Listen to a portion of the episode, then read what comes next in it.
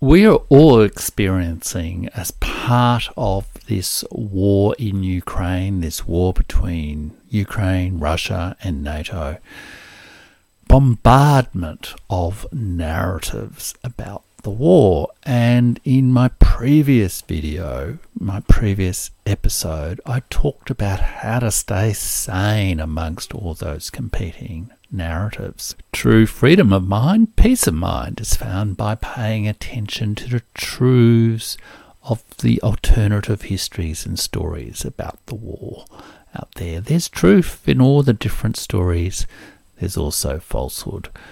So, in this episode, I'm going to outline six narratives, six short histories uh, of the Ukraine war.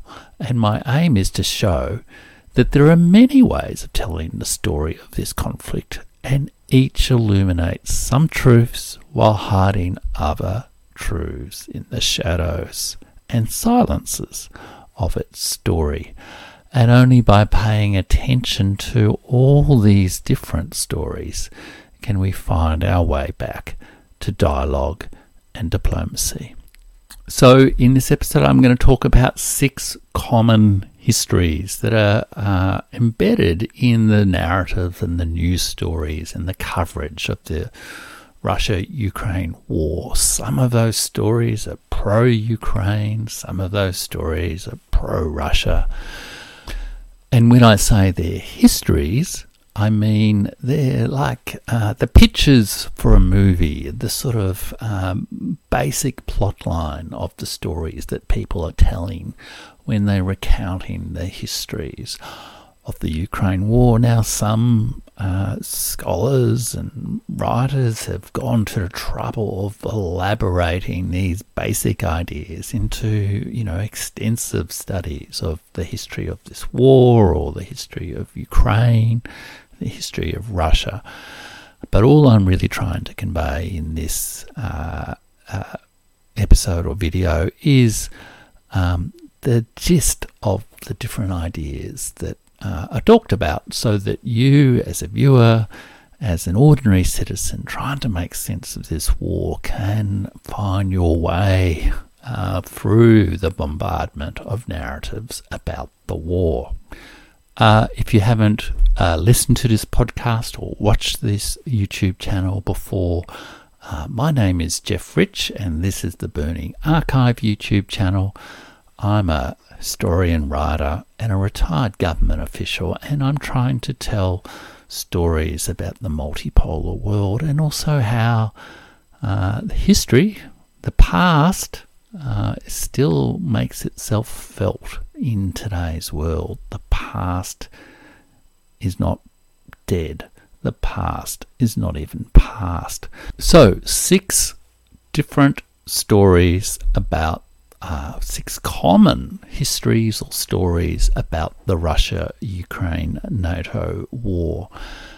Uh, that's what I'm going to do today and look uh, what the basic idea of the story is, who some of the best proponents of that story are, but also what some of its truths and some of its shadows, uh, its shadow side are, where where it perhaps goes astray.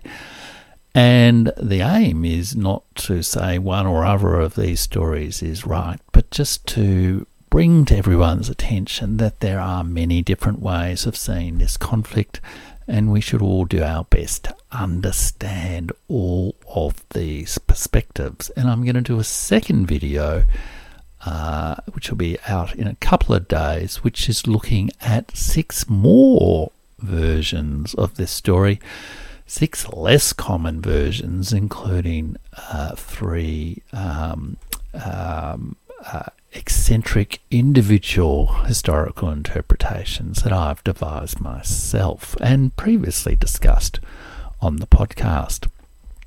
Okay, so there's six histories, the six stories, the six pictures about the Russia Ukraine Russian war are number one, Ukraine's struggle for national independence. Um, the story that is told when people say Slava Ukrainia or or I stand with Ukraine. Number two is the Ukraine civil war. Uh, Russia had a terrible civil war between uh, 1917, 1918, and 1922, in which millions of people died, and perhaps there's characteristics uh, of that war that can also be seen in this current war.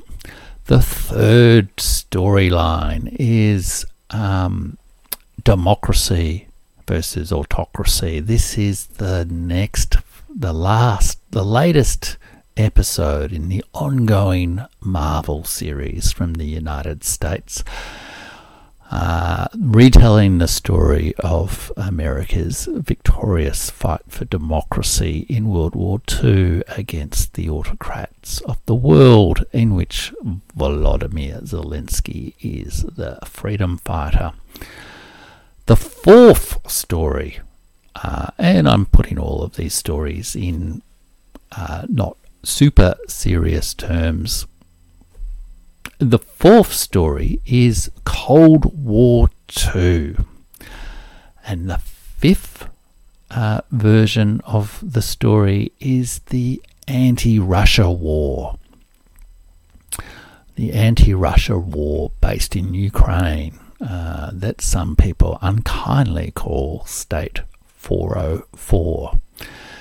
And then finally, uh, the Russian Empire strikes back. So I'm going to cover each of those six stories now. Ukraine's struggle for national independence, Slava Ukrainia. Uh, this is a phrase, glory to Ukraine, that uh, is commonly uh, closes to speeches of Volodymyr Zelensky. And I must say, I, I instinctively shudder just a little bit whenever I hear a political leader say glory to their nation, but I will put that aside and try to present this basic argument. So, the idea is essentially that Ukraine is, in a way, the one of the heartland Slavic nations, uh, and it has always been its own nation, but it's been heavily repressed, first by the Russian Empire, then by the Soviet Union, and then by post 1991 um, uh, uh, Russia, uh, the Russian Federation and that it is by joining the EU, joining NATO, that Ukraine can come into its true national identity cleansed of Russian influences uh, and speak as a true Ukrainian nation and state. This is the core story of many of the nationalist political leaders in Ukraine today. It's the core story that lies behind, uh, I guess, I Stand With Ukraine movement. And it is perhaps finds its best proponent uh, in the historian Sergei uh, Plokhy, who, uh, whose book here you can see, I hope, uh, whose book, um, who's written a number of books that set out, I guess, the broad history of uh, Ukraine's struggle to find true nationhood and how that threatens uh, the Russian Empire, the Russian elites, and so forth. Uh, the book I just showed you there, Lost Kingdom, uh, is the one that I have. He's also written a book called The Gates of Europe, and he's a very active uh, advocate of this uh, sort of argument. Um, but it's also fundamentally the argument that you will hear largely, or the, the story, the narrative that you hear largely um, in the uh, uh, the Western media, which is that Ukraine is, you know, the the David who's fighting the Goliath, who's bullied it uh, next door. This story that uh, Ukraine is the David fighting the bully Goliath is um, you see played out in more or less sophisticated forms in, uh, you know, you know, real historians' commentary. It's kind of the story Dominic Sandbrook and Tom Holland told in the Rest is History podcast episodes on Ukraine, where they celebrated the always heroic uh, uh, uh, story of Ukrainian nationhood, perhaps overlooking some of its darker past, which perhaps one day I'll do uh, another episode of the podcast on.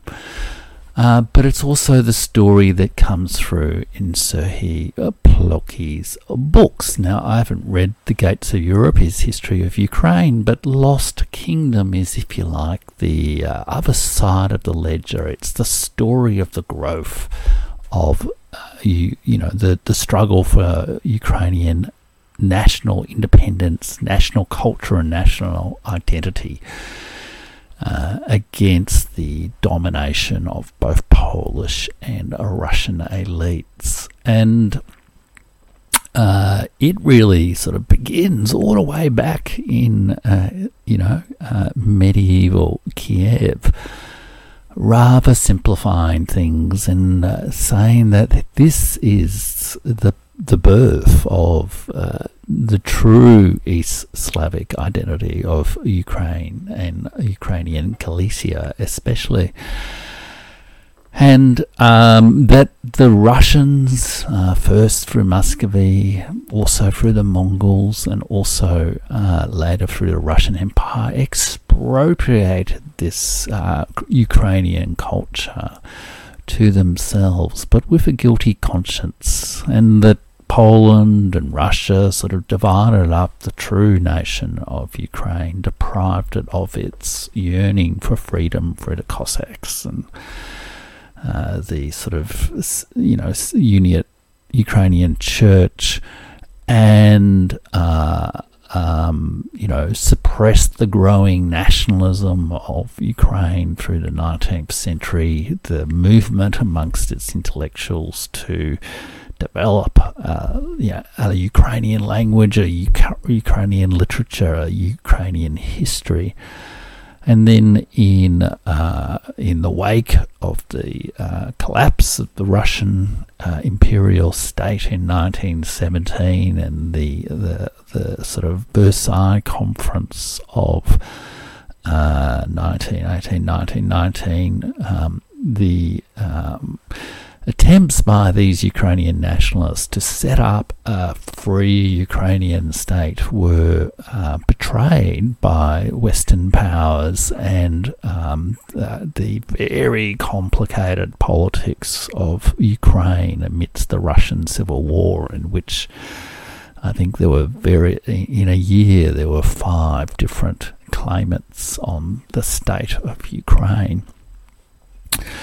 Um, uh, sort of set things back, and then um, there were 80 years of um, uh, sort of repressive tolerance of Ukrainian identity through uh, the Soviet Union, uh, which ultimately broke and cracked, and the role of Ukrainian leaders in destroying the Soviet Union is celebrated as uh, the natural expression of national Ukrainian identity, more European than those suspect Eurasian Russians, and uh, then ultimately over the 30 years uh, since the breakup of the Soviet Union, the Ukrainian state keeps moving closer to the West and closer to realizing its true national identity. So that's that's the kind of historical story of of uh, this, and in a way, you know, the uh, it, it it it it justifies, I guess, the some of the aggression of the nationalist politicians in Ukraine towards the Russian affiliated citizens, uh, sadly. Now, there are certainly some truths to this story. Uh, the, there's a very complex little brother, big brother relationship, if you like. Uh, I don't mean that to be patronizing in any way, but you know, Ukraine is a smaller state, a smaller country, a smaller population, uh, a smaller culture, uh, you know, in terms of its world impact than uh, Russia. Uh, very complex little brother, big brother relationship um, uh, in Ukraine. And, you know, there have certainly been parts of Ukraine that have actively pursued this, you know, uh, this strong, separate sense of national identity.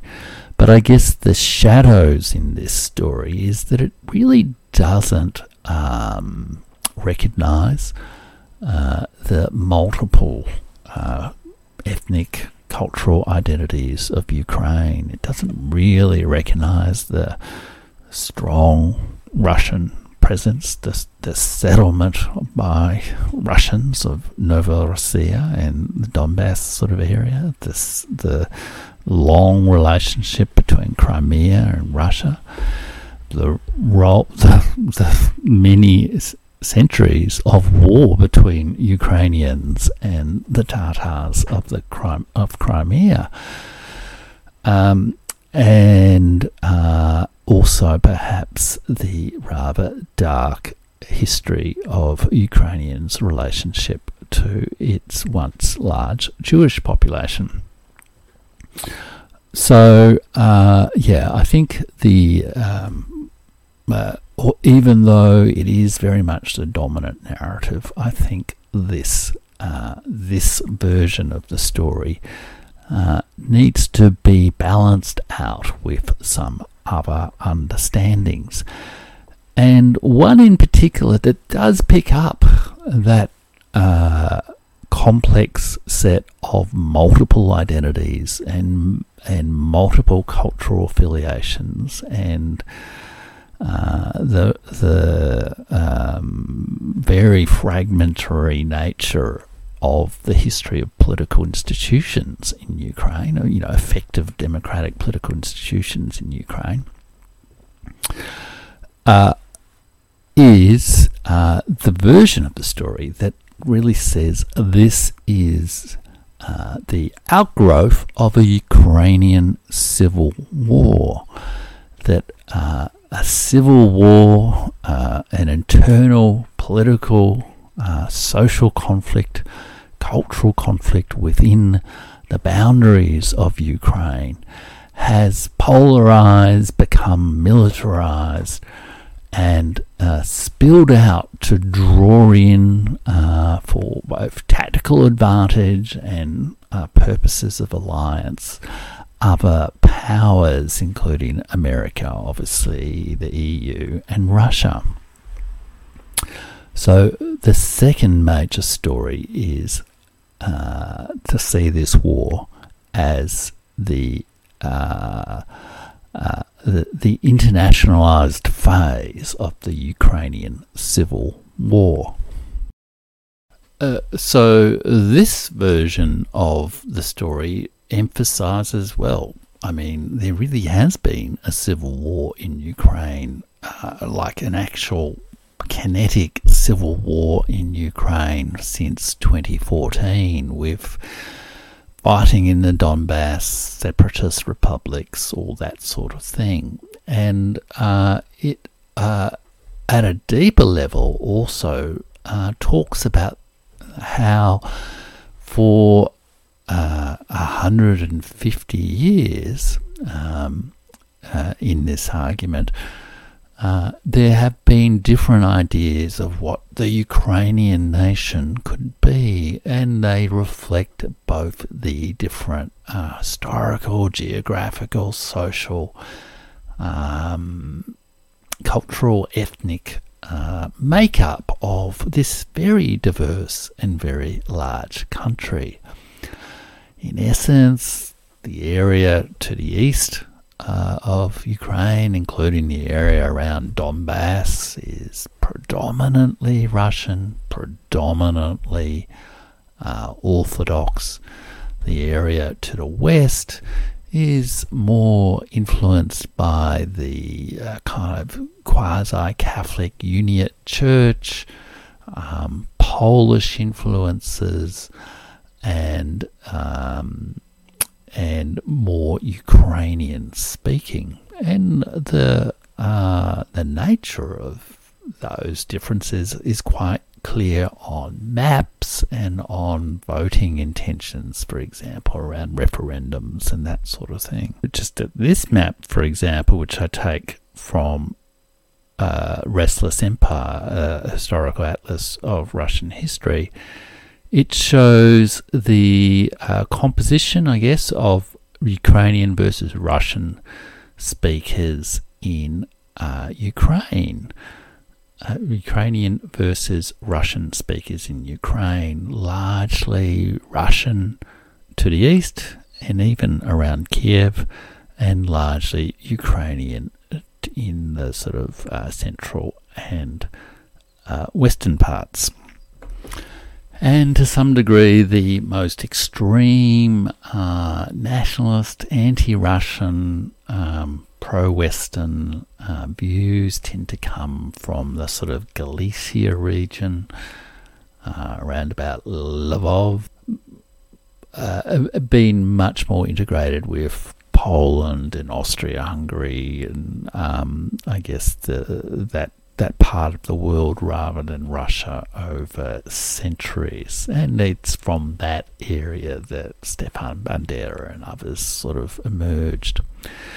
Even in uh, Samuel Huntington's uh, famous 1990s book, uh, The Clash of Civilizations, he, identifies Ukraine as a kind of a fault, what he describes as a fault line state or a cleft nation, which is at uh, on the the edges, on the borderlands between one civilizational zone, which he described as the Orthodox Russian world, uh, and another, which he described as you know Western Europe.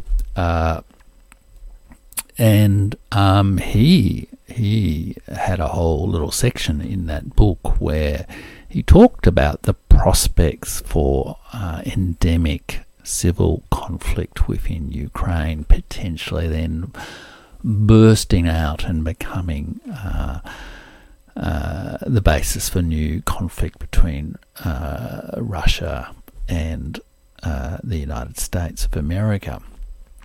And perhaps the best proponent of the view of this history of the Ukraine conflict as a kind of civil war is uh, Nikolai Petro, whose book, The Tragedy of Ukraine What Classical Greek Tragedy Can Teach Us About Conflict Resolution, uh, really discusses this entire um, uh, process.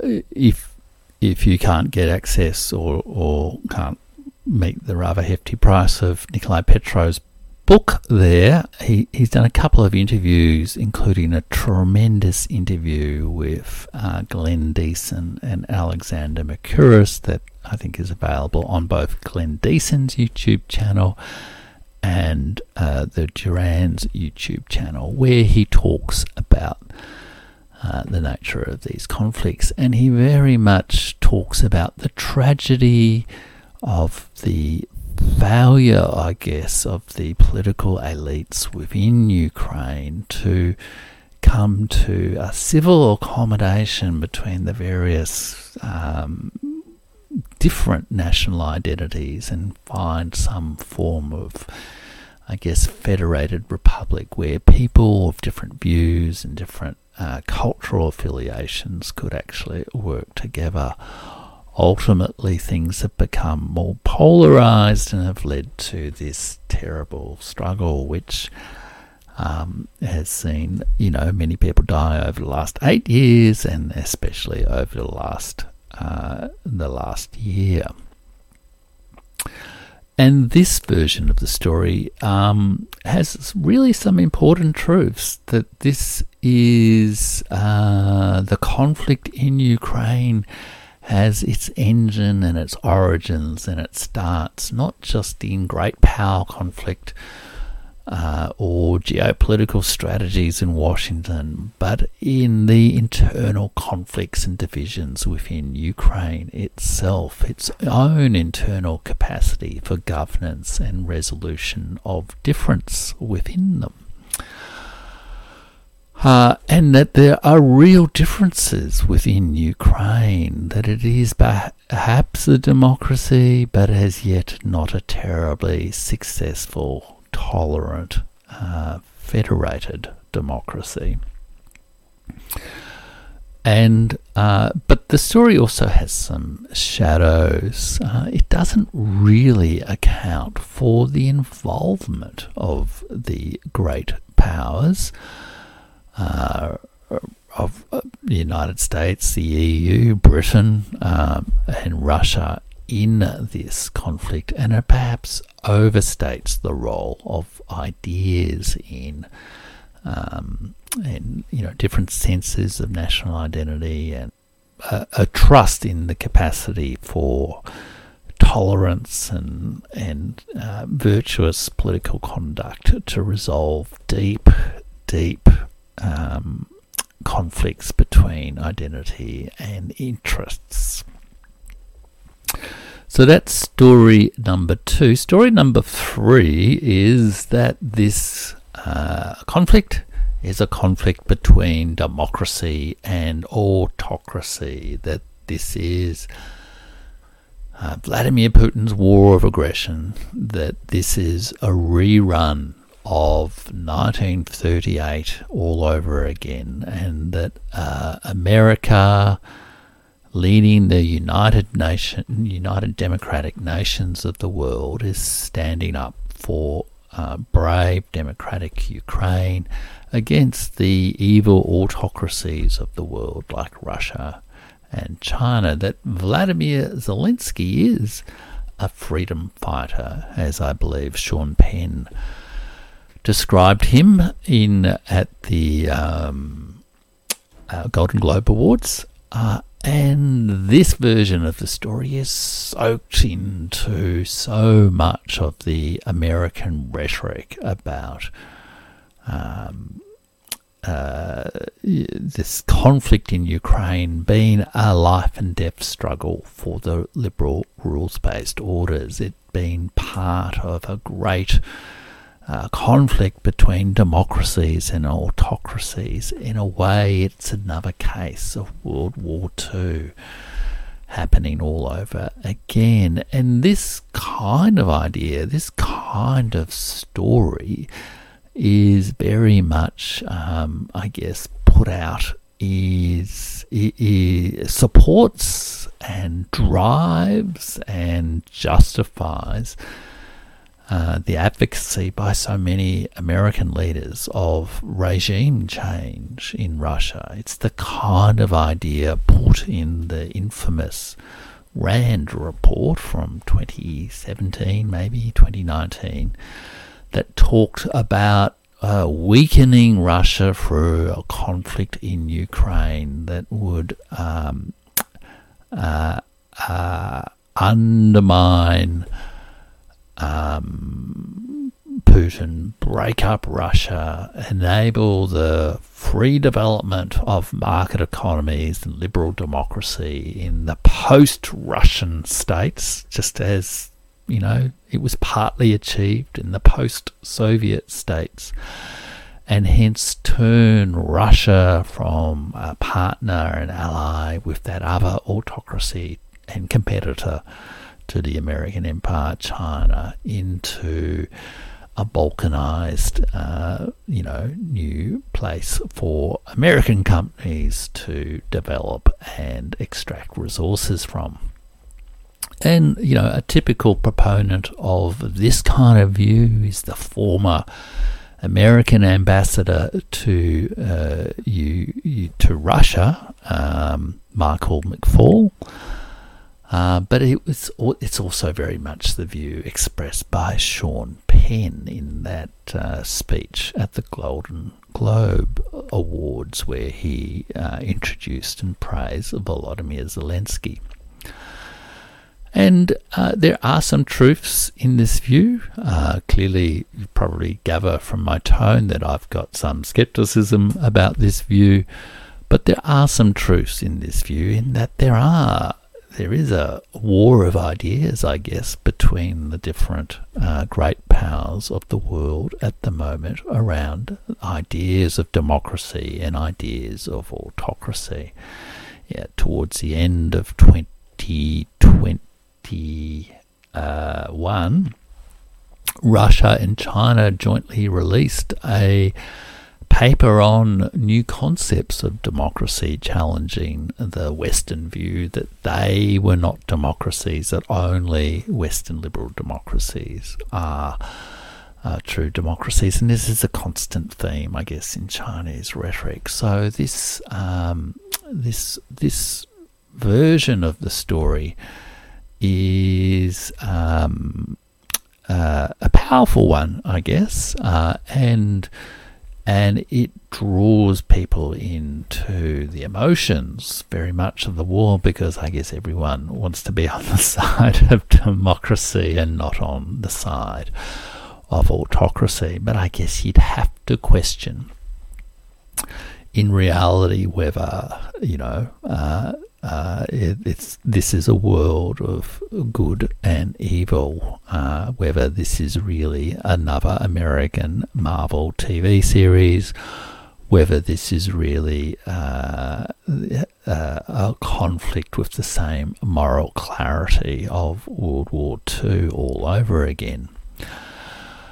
uh, and I guess the other big shadow around this version of the story is it simply fails to account for some of the um, weaknesses, uh, let's say, of Ukraine as a democracy. Some of those uh, those very facts that are brought out by Nikolai, Nikolai Petro about its failures to actually civilly resolve conflict within its own political order and its its polarization of the conflict and engagement of external powers um, to fight a war against uh, internal enemies.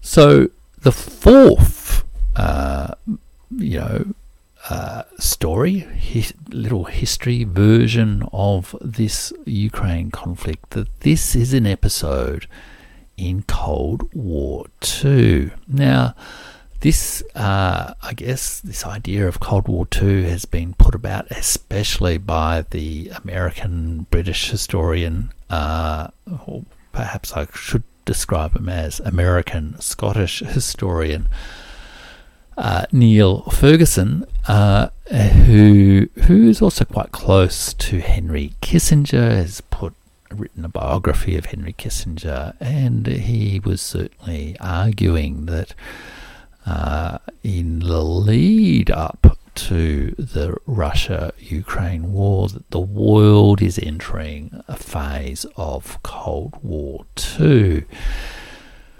Uh, but perhaps more focused on the conflict with between America and China for global leadership, or at least the the terms, the rules base of the of the world order, uh, and less focused on uh, Russia. Uh, but uh, certainly seeing Russia and China as ideological allies on one side of this new struggle. Uh, and I guess uh, one of the um, you know features of the conflict that this certainly brings out well is the yeah, I guess the ideological competition, the culture war, the information war, the multi-dimensional nature of this war, the sense in which it's about not just uh, what are the boundaries of Ukraine, but how do we live together in our political states in the West and in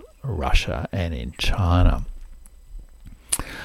Uh, and uh, I, I, guess that's that's the key truth around that idea. The weakness of that idea, I guess, is it's a little bit hard to really use the term Cold War II when every day we're hearing announcements about NATO and America sending tanks and missiles and mercenary soldiers, contract soldiers, uh, volunteer soldiers uh, to fight and, in some cases, to be destroyed and die uh, on the plains of Ukraine. Um, so, uh, yeah, so I guess the story that this is Cold War II, I think, uh, falls down a little bit by the fact that there is now an actual hot fighting war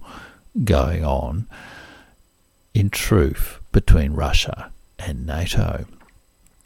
One in which, indeed, uh, the uh, a, a, an American naval officer recently, serving naval officer, senior serving naval officer, recently said how America uh, America had prepared the battleground in Ukraine since at least 2014, and it is now seeking to prepare the battleground uh, for its conflict with uh, Taiwan, uh, with China in Taiwan and uh, the Western Pacific.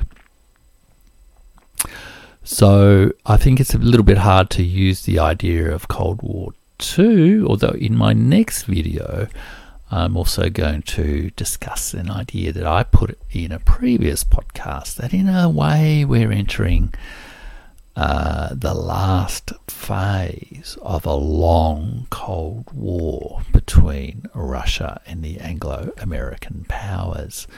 That the fact that there was never really a proper settlement, a proper equal treaty between uh, the Soviet Union and America or the West uh, uh, at the end of the Cold War uh, has meant that this Cold War has kind of drifted on and has now uh, descended into a hot war. Now, those four um, versions of the story, I guess, are largely uh, versions of the history of this war that you hear in uh, kind of Western sources, whether they're heavily pro pro NATO sources, pro Ukraine sources, or whether they are uh, lovers of peace and dialogue like Nikolai Petro, who are simply looking for a democratic, uh, a, you know, a, a, an internal resolution of the conflicts in Ukraine first, rather than them spilling out into geopolitical conflict. The next version of the story is a little bit more maybe one of the versions of the story you might hear in Russian sources or pro Russian sources.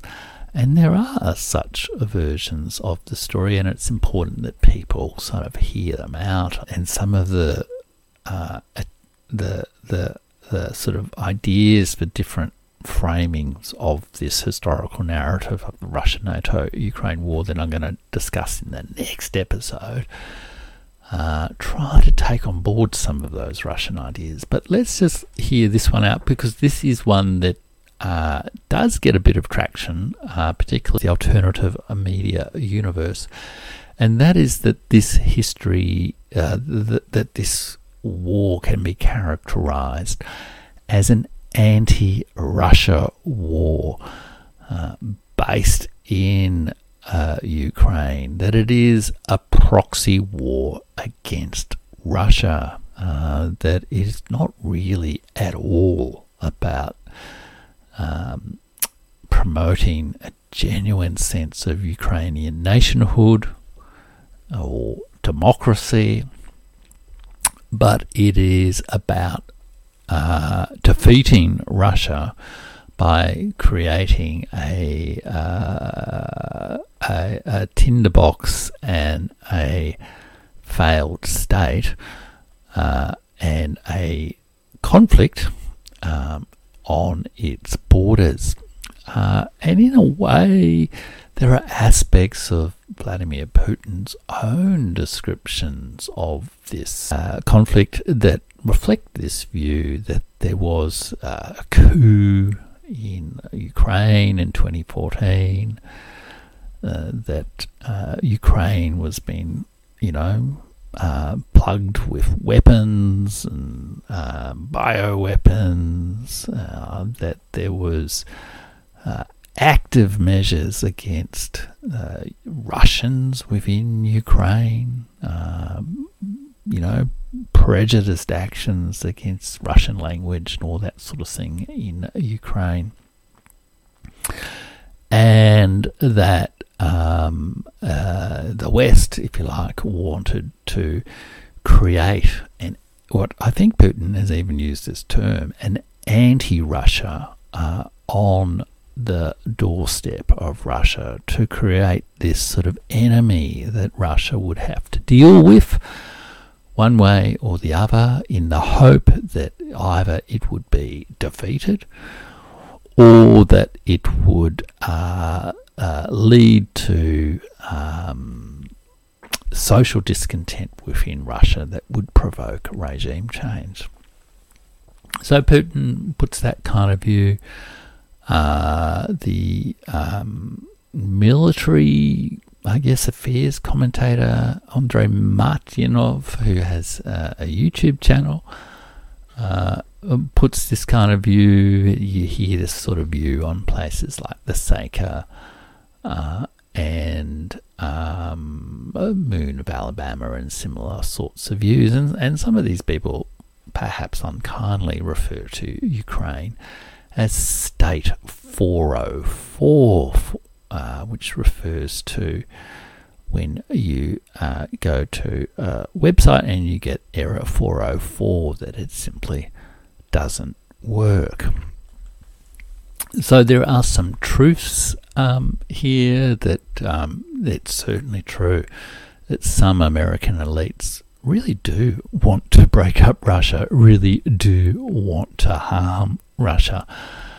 Uh, and the sentiments uh, in Ukraine, the nationalist sentiments, the, um, the the the tensions that emerge in that sort of big brother little brother um, relationship have been exploited over decades, really, uh, even going all the way back to giving refuge in America to Stefan Bandera those um, sentiments have been exploited for um, the interest of American geostrategic uh, power.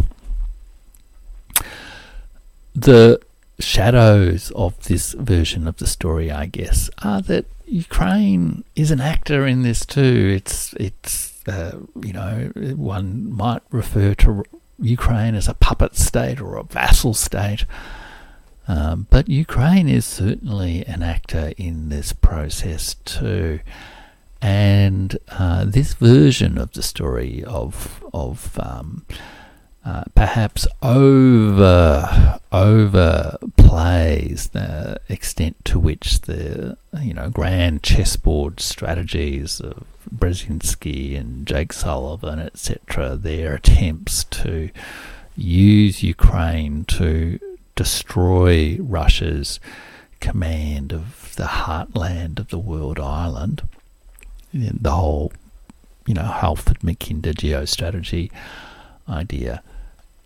Uh, it, it, overplays the uh, role of those strategists in really controlling events to the extent that they do, and underplays the extent to which, well, Ukraine has made a whole lot of decisions itself that have got itself into this mess. And um, some of those dynamics, which I think are very well described by Nikolai Petro in his book or in the discussions he's had on uh, YouTube and other places, uh, are really essential to this war. Okay, the sixth and final version of this story is that this war is all about uh, the Russian Empire striking back. Uh, so, this version of the story, to some degree, you can hear this version of the story in uh, Serhii Plokhy's um, various descriptions of the Lost Kingdom, etc. The uh, continuing presence of an idea of Russian imperialism and Russian nationalism as driving the policies of the Russian Federation. And that this war is all, all about uh, Vladimir Putin and the circle of uh, sort of security state officials. Um, the people known in Russia as Siloviki, uh, who are um, officials of the army, the police, the security services, um, and the various sort of justice kind of ministries, and the politicians who've emerged from those circles, such as, for example, Vladimir Putin, at least in this argument. And this argument is really saying that uh, Putin uh, has a nostalgia for the greatness of the Soviet Union, the greatness of the Russian Empire, and he wants to re-establish it the the the the humiliation of the 1990s and Russia's decline in geopolitical influence after the end of the Cold War is perceived by this group of people as not just uh, a diminu- diminution of their national status, but also a diminution of their power and authority and um, you know, cultural, sta- social status of this Siloviki class. And that the uh, war is then really about conquering Ukraine. It's about that Russian Empire uh, uh, uh um, re-establishing itself through uh, con- control of territories that it should never have really lost back in 1991. Uh, uh, and this, I guess, is underpins a lot of the Western rhetoric and discussion around this story. Uh, I mean, it's partly the view put in uh, Serhii Plokhy's books, so, in the epilogue to uh, The Lost Kingdom, he uh, writes that will the Russian government and the Russian political and cultural elites accept the loss of Ukraine? By loss of Ukraine, he means the increasing cultural identification of Ukrainians with Ukraine rather than uh, a sort of a Russian world sort of sense of their own identity. This is the essence of the Russian question in its present form. Uh, as recent events have shown, the unresolved Russian question threatens peace and stability in Europe and the world in general. The threat is no less serious than the one posed in the 19th and early 20th centuries by the German question, the idea of uniting all the German lands to forge a mighty German empire. Uh, and another, uh, in a way, surprising and, and uh, uh highly capable proponent of this view is the historian Dominic Lieven, who um, has not commented a lot in public about uh, the Ukraine situation, uh, but did uh, make a few comments on a uh, a YouTube uh, video that he did uh, with uh, Trinity College in Japan that looked at uh, his perspective as a historian of empire and of the Russian Empire and of Russian elites, particularly in the imperial period of the 19th century. He's also the historian of the 1812 war and of Russia's involvement in World War One. He's a brilliant, brilliant historian. Uh, but he refers to Putin and his circle as very much having this characteristic of being uh, Siloviki, who whose sense of status and power in the world was threatened by the decline in in uh, Russian power and are seeking to reassert themselves both within their society and uh, nationally, uh, internationally, I guess, by invading Ukraine. So the Russian Empire strikes back. Now, the truths of this story, I guess, are that Russia has certainly gone through a process of state strengthening over the last 30 uh, well, really since, more particularly since 1999. I mean, in the 1990s, there was this utter collapse of uh, Soviet political, of, of Russian political and social institutions. It was a true social catastrophe, uh, which I've sort of discussed in some other uh, podcasts. Uh, uh, and after Vladimir Putin came to power, uh, there was a genuine sense of rebuilding, of state strengthening, of you know pushing some of the oligarchs out and uh, rebuilding the army and rebuilding you know foreign policy and a whole series of, of things like that.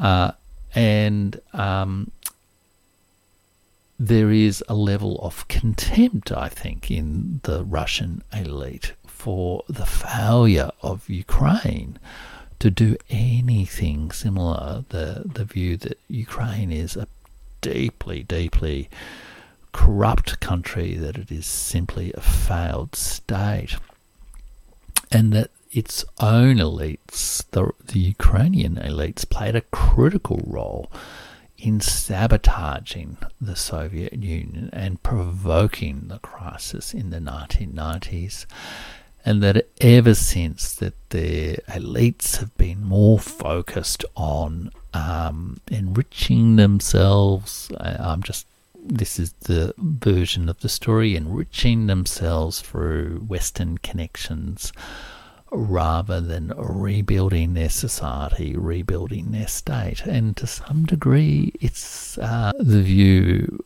put about Ukrainian statehood in one of the major speeches Vladimir Putin made in the early period of the conflict. So there are some, I guess, truths to that. Uh, I guess the shadows of this story is, well, I guess really to me, uh, there's an awful lot of projection here, and there's an awful lot of making up uh, of uh, evil intentions when, um, I mean, Russia strengthening its state, rebuilding its economy, rebuilding its sense of national identity after the catastrophe of the 1990s is what you would expect anyone who would have gone through what the 1990s was for Russia would want to do, any decent political leader would want to do. Uh, and to me, there's not really any evidence that uh, Russia is an expansionist Im- or expeditionary imperial power.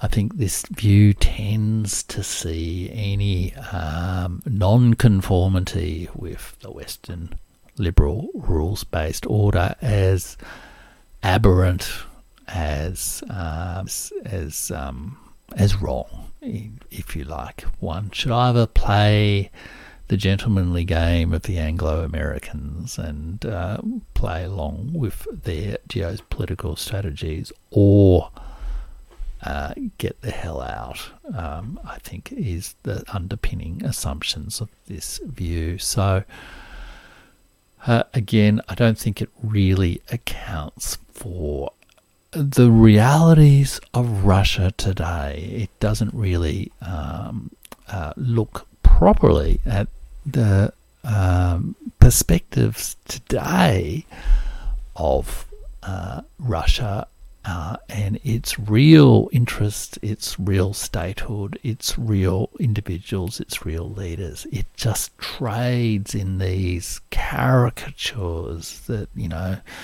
Putin's a new Tsar, Putin's a new Stalin, Putin's a new Hitler, and all that sort of thing, and then just applies that to the situation.